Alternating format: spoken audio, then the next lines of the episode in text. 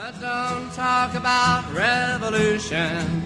That's going a little bit too far. So love me, love me, love me. I'm a liberal. Hello, and welcome once again to More Like the Worst Wing, the show where me, Stu, your host number one, And me, Dave, your host number two. although we're both number one in each other's hearts, Of course. get together and talk about Aaron Sorkin's seminal television show, The West Wing.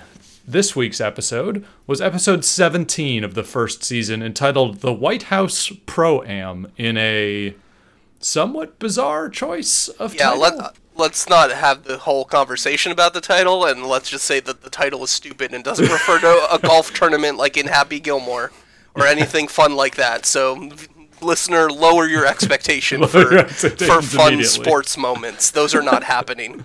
the uh um so we basically the the episode revolves around two things one of which is a very strange metapolitical uh control of a media cycle between the president and his wife who have two not even competing issues to raise awareness or bring into the public consciousness but just competing one single opportunity that they're fighting over to bring their issue to light in the public conscious. The other issue that this episode treats pretty heavily is the concerns over Zoe Bartlet, the president's daughter, dating Charlie Young, his body man, um, and the fact that they are routinely now receiving death threats um, just because Charlie is black. Right, from white supremacists.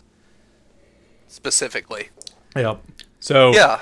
So I we mean kick off. yeah. Go ahead. I'm, I'm just going to go right into it. We kick off with uh, Abby, uh, Mrs. First Lady, uh, speaking, uh, doing a pre-taped news segment like you, you know, for like a morning show, um, where she's got some kid on who I think he is he's a scholarship or something. Like he's, you know, he, oh, He he, started, started- a foundation. Sorry, Yeah. he starts a foundation for help uh, with um, kids uh, with people overseas who get into a loan shark type situation uh, and then are threatened with violence. Essentially being trafficked for child labor. Right, exactly. So he's he started a foundation to help uh, take take a uh, bring light to this issue and and do and so she's interviewing him and discussing it. Um, and they kind of and you know she brings up that hey child labor bad uh, and we should probably be doing more things to stop it, which is you know a pretty uncontroversial take as yeah, takes you go. know, I can't really object to that so much. Yeah. Seems good on the surface, I- uh, but ends up was- causing a bit of a kerfuffle for Sam um, and for the White House in general uh, when it ends up leading to an amendment being introduced on a trade bill uh, to try to prohibit child or in, enforce stricter child labor laws, essentially. Yeah. Um, and I don't know. I mean, that she's doing this interview, and I have this note that it is a, it's a very of the time sort of like this is television parenting moment where she's Mm-hmm. in the preparation for this interview. She's like joshing with the kid or whatever, and the kid's like pretty cool and Yeah. chill and smart and junk, and she's just like, it's cool if you're not chill and smart and junk. You're just a kid. I know. Like you should be more nervous, and he's just like, no, I'm good. No, no, I'm I'm all right. Like please, just I'm I'm just gonna do this, and then I can go, you know, back to school or whatever. Let, let's just say that as we've learned more and more about Abby and the president, uh, the fact that their kids turned out half decent is a miracle. Oh yeah, it's remarkable. they, they, they don't seem like they were uh, that available because they're both pretty busy, and they don't uh, particularly seem like great parents either. yeah. but yeah, so this kind of becomes a thing where, so during this, uh, meanwhile, uh, Sam and a new character who is the First Lady's chief of staff are discussing the interview, watching it as it happens, uh, and they're just kind of like good natured, joshing back and forth of like, oh, she's doing good, yeah, she's not that good, and like that kind of thing. And this kind of becomes another conflict is the conflict between the staffs of the staff of the president and the staff of the first lady. Yeah, and it's played out because Lily, uh, Abby's chief of staff, has this idea that Abby can kind of dominate today's news cycle, right? So she's going to bring this child labor issue up, get some stuff done, see what can be done, you know, raising awareness, whatever it is. And Then, while they are discussing, a news bombshell drops in that Right. the chairman of the Federal Reserve has a heart attack and dies. Yes. So that's how we end our cold open with uh as they're both appreciating like, wow, this is going to be a great news cycle with the first lady. Toby comes in to crush their dreams and announce, no, in fact, the news cycle is going to be about the fact that the Fed chairman died, Yeah. uh, and we need to get a replacement, or the or the market's going to crash. which is like so and okay so we can just we can dig in on this a little Yeah, bit here let's go. once once the cold open is over you have the president reacting to this news of the fed chair dying Mm-hmm. Which, to be fair, he has the first proper reaction right away of, "Oh God, oh that's terrible," uh, which they hang on for all of about five seconds before they move into, "Oh God, the market's gonna tank 300 points." and and to be fair I, I wrote this out in a very tongue-in-cheeky like sort of shit posty way but because you're right i mean they're not going to sit around and be like oh better start planning the funeral and like i want to express my condolences to his wife Right. On camera because it's a dramatic device which is fine but at the same time it's very very west wing to be like oh oh gosh one of these people who ostensibly I should know very well and consider a leading scholar and was my like my heart's pick Top for this pick. position. My to- yeah, he's a new president, so this was his top pick. This isn't like the third or fourth guy. Yeah, and and he's like, "Oh, well, didn't know him so well. now, now what are we going to do about the market? My portfolio declining." It's like, "Okay, man. That's It's very, that's fine." it's very telling how quickly they're concerned about their portfolios. Let's just put it that way. Yeah. So, and that's that's fine. It's again, it's just very sort of, and I'm going to include a very brief note here that like the idea, kind of the neoliberal orthodoxy that they're pushing here is that decisions made by the Fed are directly relevant to what I'm saying is that there's a lot of conflation of monetary policy on a governmental level with fiscal policy Right. on the governmental level. Yeah. Wherein those two issues are very much interrelated in very Right. complicated ways, but they're not the same. So like Yeah.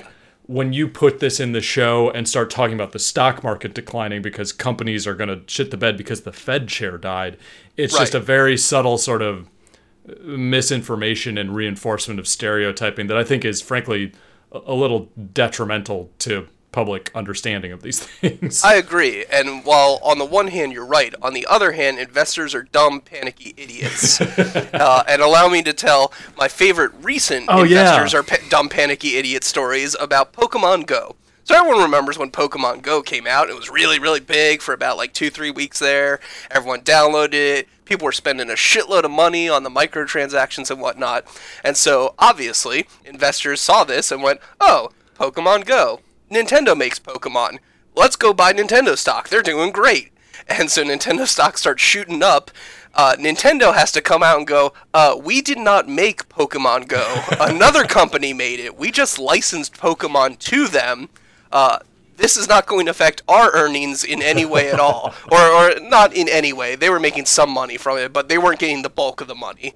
Uh, and then the stock quickly dipped back down to the previous level it was at. It's like if you had done even the smallest modicum of research, due Yes. diligence, or whatever, this wouldn't be thing. And it's also this funny thing where it's like the and nowadays, frankly, honestly, I could even go back on my point that I was trying to make, where it's these days the only thing keeping the stock market at these record heights, just like I'm talking about the stock market, the DJIA and the Nasdaq, Mm-hmm. Yeah, yeah. at these record heights is because there's just this unfathomable spigot of free money flowing out of the Fed. Right. So it's like in a real world, these things would be Right. much less related to each other. But here in fucking 2018 Psycho Land, it's just Yes. like, well, actually, the Fed's decisions to keep interest rate- rates super low and just buy up all this shitty assets and debt from whatever is the only is reason that the stock market pumping is up the stock market. Yes, absolutely. It's just like, oh god. So anyway, that's our um, So, econ digression. The, yeah, the show does not go into anywhere near this level of economic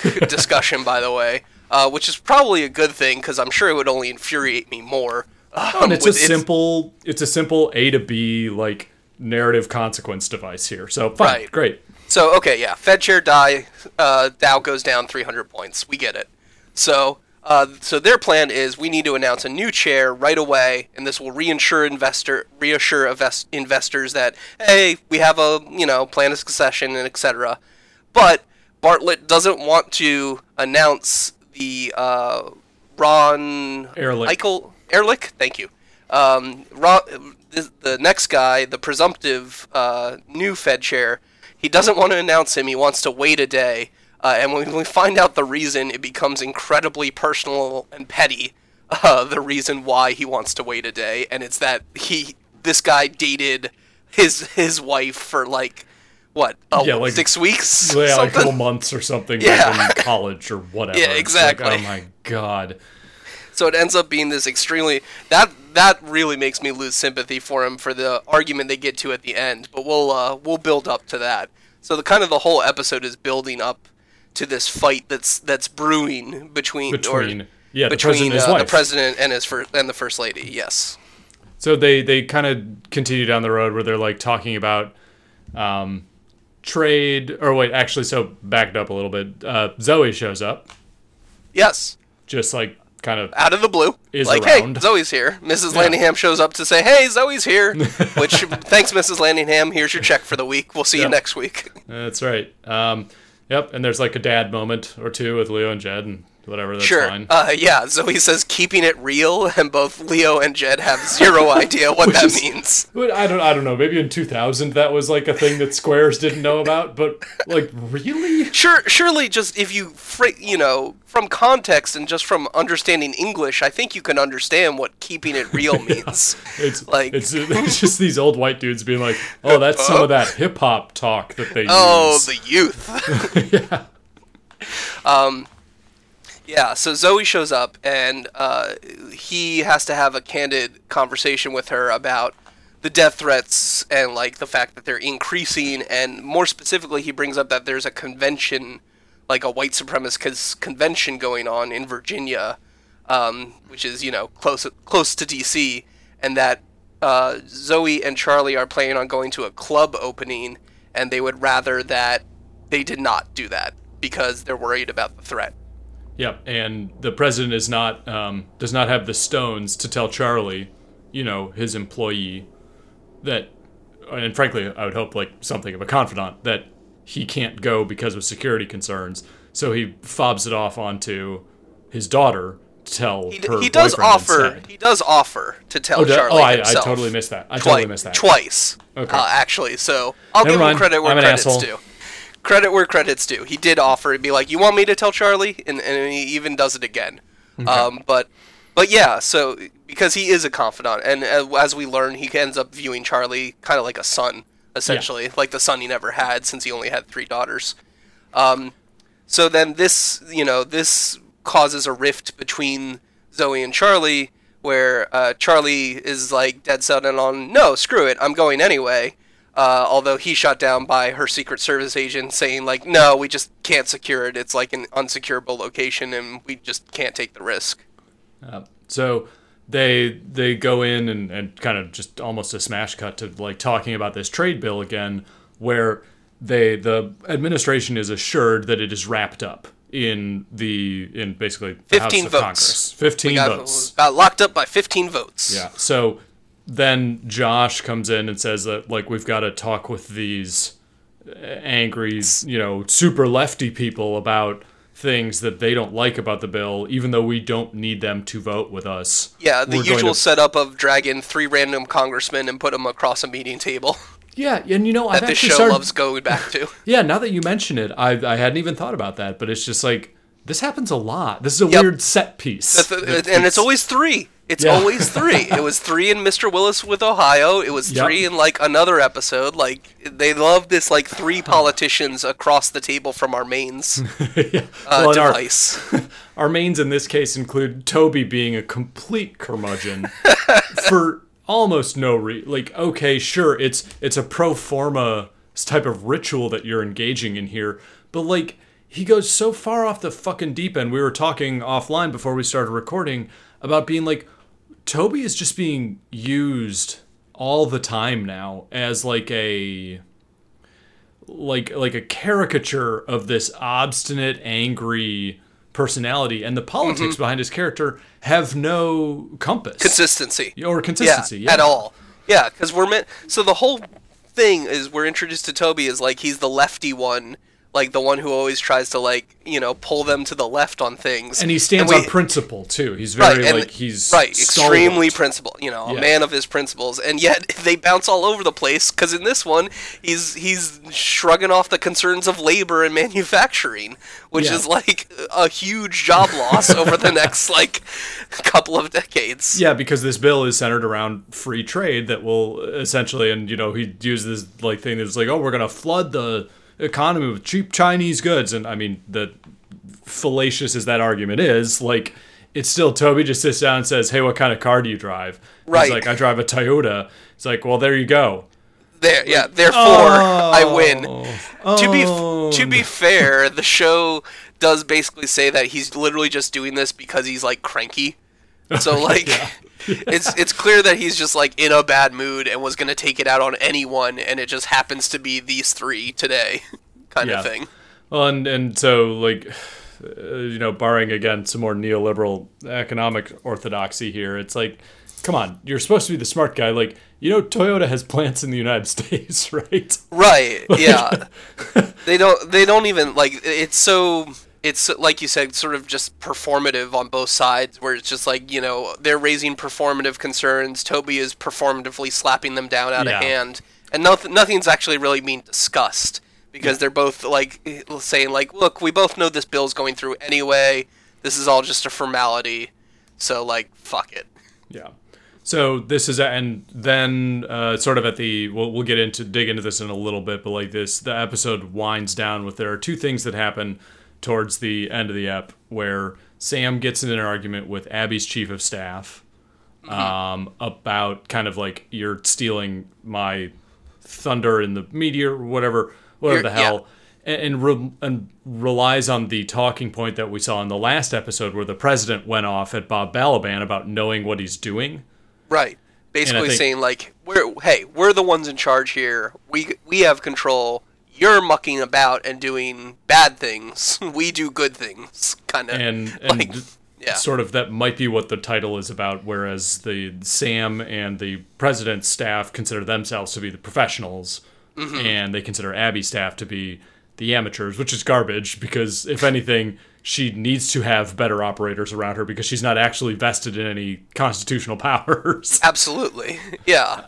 And you know, the the power the first lady has, while not legal in any sense, is key and distinct. And many first ladies have set agendas uh, for you know passions that they had. You know, Michelle Obama with anti-obesity, even Nancy Reagan with anti-drugs. Well, let's not like quibble El- about the effectiveness roosevelt of was like yeah. Let's yeah, not quibble about the effectiveness of any of these things, but they definitely have the power to set an agenda. be best dave Yes. best. Be best.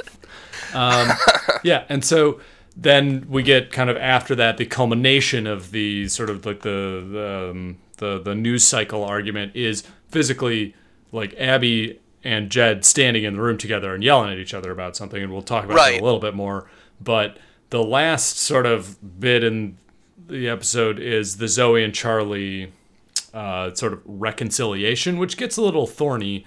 And so I think at this point, having been recording for almost 20 minutes, we'll take a brief break and dig Yes. on both of those two things, which are very sort of the more interesting interpersonal parts of this episode. So, kind of the penultimate um, confrontation of this episode is Zoe and Charlie uh, sit down to lunch or dinner in a diner somewhere, and so Zoe breaks the news to Charlie that they can't go to this opening that they were planning on going to because of security concerns. And Georgia Fox is there saying like. We, we couldn't like control this entrance. There's this pit down here that we can't totally sight lines on Yeah. yeah, there's just there's too many risks to both, frankly, to both of y'all. But you know, my main concern being the daughter of the president at this point. But Charlie gets um, upset, and understandably so. Where he's like, I, I, Yeah, not, I bought not one but two suits for this, uh, and you know I should be allowed to go out in public with my girlfriend. Yes, not an unreasonable in desire is- in a vacuum. yeah, not. Yeah, I think it's and when I was thinking about it, uh, the the protection, particularly from the the risk that they are concerned with in this case, which is white supremacists. Nothing is going to, nothing they do in terms of protecting or not protecting is going to change their like the desire Right. to harm Zoe and Yeah. Charlie. So I'm I can come at it from both Yeah, sides. even if they broke both, up, like like it's not going to change anything, you know. Like yes, yeah, Absolutely. And I think I can again I can I can make the argument for both sides because frankly like there is no there is no impermeable or like completely defensible security No. bubble that if they really like if they just try hard enough there will be zero threat right, um, you know from these people who will never ever have their minds right, changed absolutely. or be dissuaded. and you know, she has to be allowed to live a semi-normal life. She can't just be in a you know Fort Knox all day. You know, Yeah. And for the character herself, as a reflection of, you know, I was a young person when I was watching this for the first time. You know, it's it's an issue that sort of hits home because it, it smacks of overprotective parenting that I think is something that everybody experiences. sure, but with the, Um, with the you know, unique twist of being the first family. You know, Yes, absolutely. And it's yeah, it's just it's sort of creepy and patriarchal in that way, but Well, I think- just there's What's What's interesting is so th- this causes a big tiff between them. Charlie gets up and leaves, which gets Zoe mad, and later on in the episode, Danny is the one to to take Charlie and have a moment with him. Oh, yeah. and be like, "Hey, I think you know it's a com- you know." He basically says like, "Look, it's a complicated issue, and I get why you're mad, but it would probably be best if you were just like the cool guy who kind of went with the flow right now." and like that's that's great advice from like a relationship standpoint and it also is just like a neatly deftly way of kind of swinging around this issue uh, and not having to unpack it too much yeah, with of r- literally just brushing it over with a nice fresh like coat of paint and not yeah discussing it. and to be fair it's gonna come up again uh, especially after the events of the shooting Well, yeah, and as as you said, this is this is not necessarily something that even the writers clearly wanted wanted to dig on politically because all it is doing is is structuring up the serialization for the climax spoilers of the yeah season. I, if, if you don't know by now the way the season ends we're gonna blow it we've, we've spoiled it like We've literally gotten a dozen or more times by now there, there are multiple new characters hinting at Yeah, this. So yeah. hello named talking secret service agent who's Yeah. never shown up before so yeah, and I mean it's it is hand waved in a way that uh, the the issue it's meant to be more character is. drama than than political argument essentially you know i think it's Yeah, but I, I but it wants to be Go ahead. both is what you're saying yeah because why would I think why would you set it up as a yeah you can make it you can make it a million with? different You can make it anything. yeah you else. could make You can make it a, a regular ass Yeah. stalker if there is such a thing. you could um which actually And well we get the, that with cj uh, later on when uh, she gets her Yeah. secret service special named guest star uh, who would later go on to be the ncis guy which I and in this in this particular case again I can't help but feeling just like with CCH Pounder that it's almost it's slightly exploitative. It's A not little. it's not the worst example. It is just it is taking advantage of the fact that Charlie is black to make this a narrative to wring device drama out without of it easy yes drama without treating it fairly from a political I, perspective. I, I agree a little bit Which fine, Yeah. fine. I mean, uh, I guess go for it. It still rings a little, a, a little gross to me. But what Yeah. rings, what rings grosser is the fucking reaction when Georgia Fox sees Charlie show up in the dorm room to to reconcile with Zoe. Yeah. So earlier we get a nice line where she says, "Hey, I'm the girl who has to jump in front of the bullet. I prefer when she stays in her room and watches videos." Which, like, hey, fair. Uh, and but then I don't want to die so either. then Char- Charlie comes over with some videos to watch with Zoe and do the things that you know young people do when watching videos together. and fucking Georgia Fox's face as he closes the door to go to bo- the Bone Zone is this like just the smuggest fucking grin. it's so good. It's so good. And she's like walking out of her own because she's Yeah. she's pretending to be a yeah, college which student by the way, to have an her posters. If you ta- if, like anyone who's gonna watch along with us, do a pause and look at the poster she has, and they're the most generic. Like they must. Oh, I missed. They're missed like it's just like politics is this, and like life is. It's the most generico like. music band. Yeah, it's like it's so funny, like that they had to give her like fake Secret Service posters. They couldn't get like good real ones. Uh, but anyway, Anybody walking like can see she's a narc from like yeah, like every every college kid is like avoiding that place like the plague. Uh, there, there's oh the shit! All right, bring the keg around back, dude. Yeah, but and she walks out just like smugging out because it's like, oh Book yeah, bag is in for the night. which is is just kind Uh, of, kind so of it's it's a cute moment for Charlie and Zoe, and it's just it's the weirdest thing to be smug about. oh yeah. So and that's the that's pretty much again it doesn't get dealt with on much of a political level at all, and so we're gonna paper over it for this issue or this episode sure. rather, and it'll just kind it, it'll move come it up again. the end of the season. It'll come up again. We Yeah, we yeah, promise you that. So then let's take another quick break, and then we'll talk about our final issue uh, with the trade bill and the fight.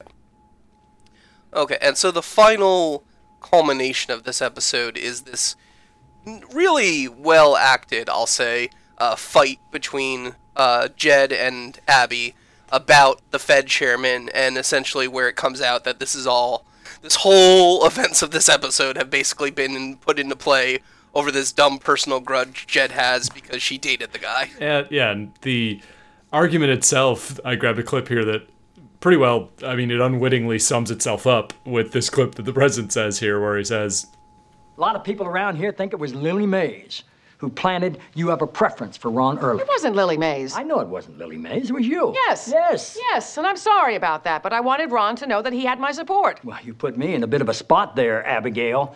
I name Ron Ehrlich now, which I was going to do anyway. That makes it look like I'm taking instructions from my wife. Still, it was wrong. Are you talking about you or me?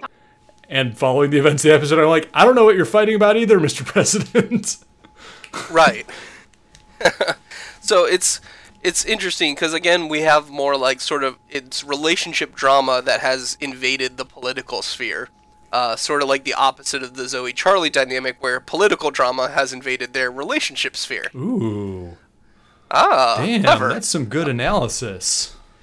and um so Well, let's. Yeah, what if we we find out, yeah, out- like walk, walk it out from the beginning with what happens because it starts with the the Fed So it chair guy starts dies. with- it, well, it starts with two things. One, the Fed chair guy dying, and two, Abby saying, "Hey, child labor bad" to the news. Uh, these these combine in the sense where Jed is reluctant to name the appointment right away because uh, because of the said dating personal issue. Uh, and even though he's already made up his mind that this guy will be the new Fed chairman, uh, he's gonna pretend to take a day to think it over uh, just out of this pettiness.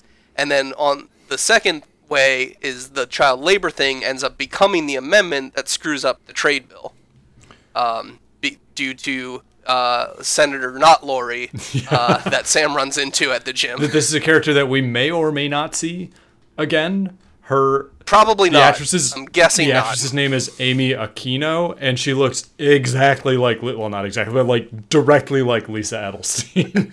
Sa- Let's just say Sam, Sam has, has a a type. he certainly has a type. Uh, it- it's also funny that Sam's at the gym because this will foreshadow his eventual turn into beca- becoming the fitness obsessed Chris Traeger on Parks and Recreation.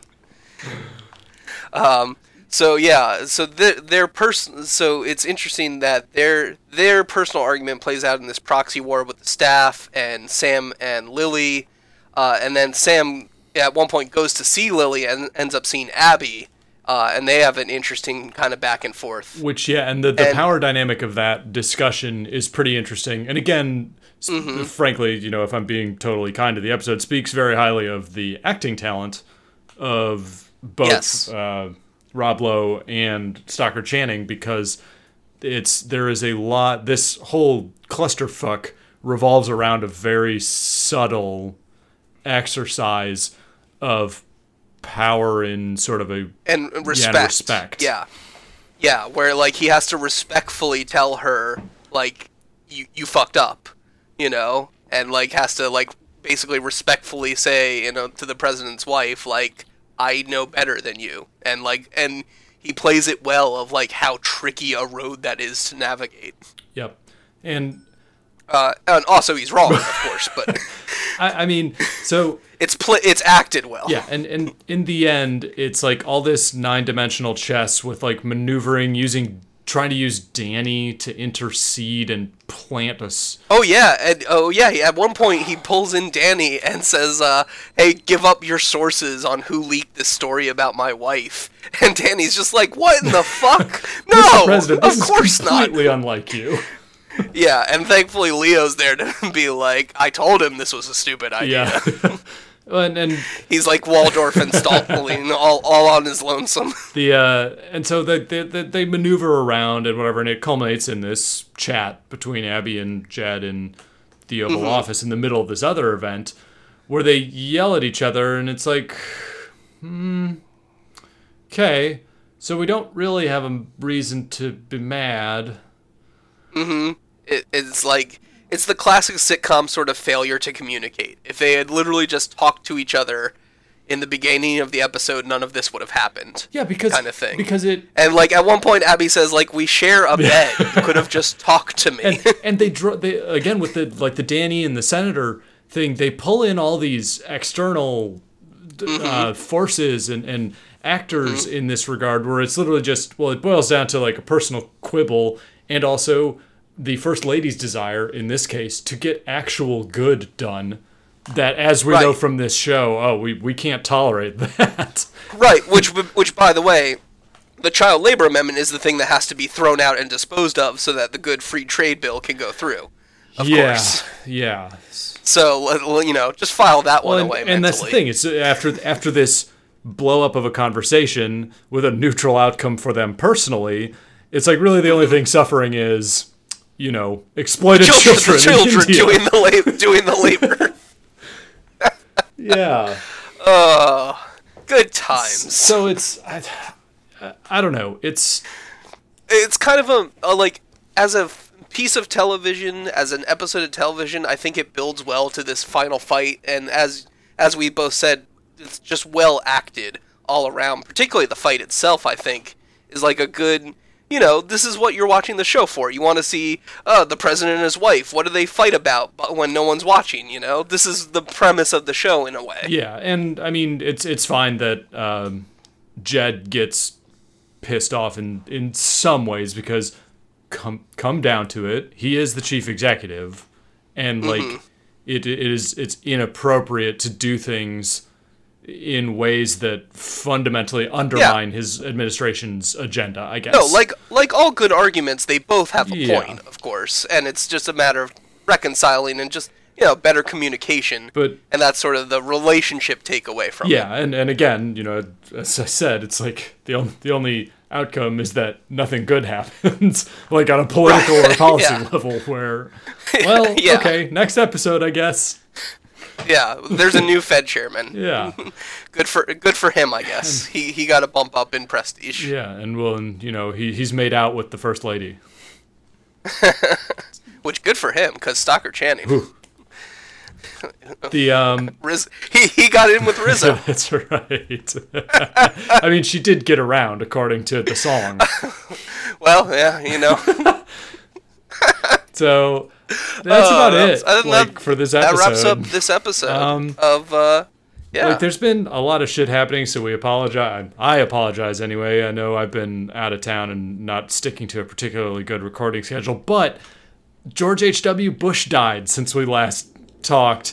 And, like, yeah, trumpet. And, like, I had I had so many thoughts about this, and it was really funny because all of the, like, the podcasts that I consume regularly immediately put all this content out about him. And as I was thinking of maybe doing some sort of special thing trying to relate like the perception of stereotypes in the media and in shows like The West Wing all being a product of Bush Senior's uh, essentially career in international relations, culminating in his presidency. I had a lot of thoughts about it, and then everybody else sort of expressed them way more capably than I could. And I was like, um, maybe I just won't subject people to like a 10 or 15 minute long special of me talking about George Bush. But, Yeah. you know, anyway, suffice to say, he's dead as fuck. Fuck him. Fuck Yeah, his family. He's in hell with John yeah, McCain. that's right. And Uh, oh man, it would be so great if we could get a War Ghoul trifecta by the end of the year. Like, can we have can Henry we have Kissinger, Kissinger? go? Or he's got to go Dick soon. Cheney? I mean, someone's gonna find that phylactery one of these days. That's right. I know. I have I have Illuminati agents searching day and night. yeah, the the top top men, top men are on this. That's Um, right. Anyway, So yeah, so uh, rip, uh, piss on his grave if you have the opportunity, uh, and and add in a spit from me. Uh, next episode is six meetings before lunch, um, which is uh, funny enough does not have six meetings, um, from what I remember. Um, but uh, we'll discuss that more next week.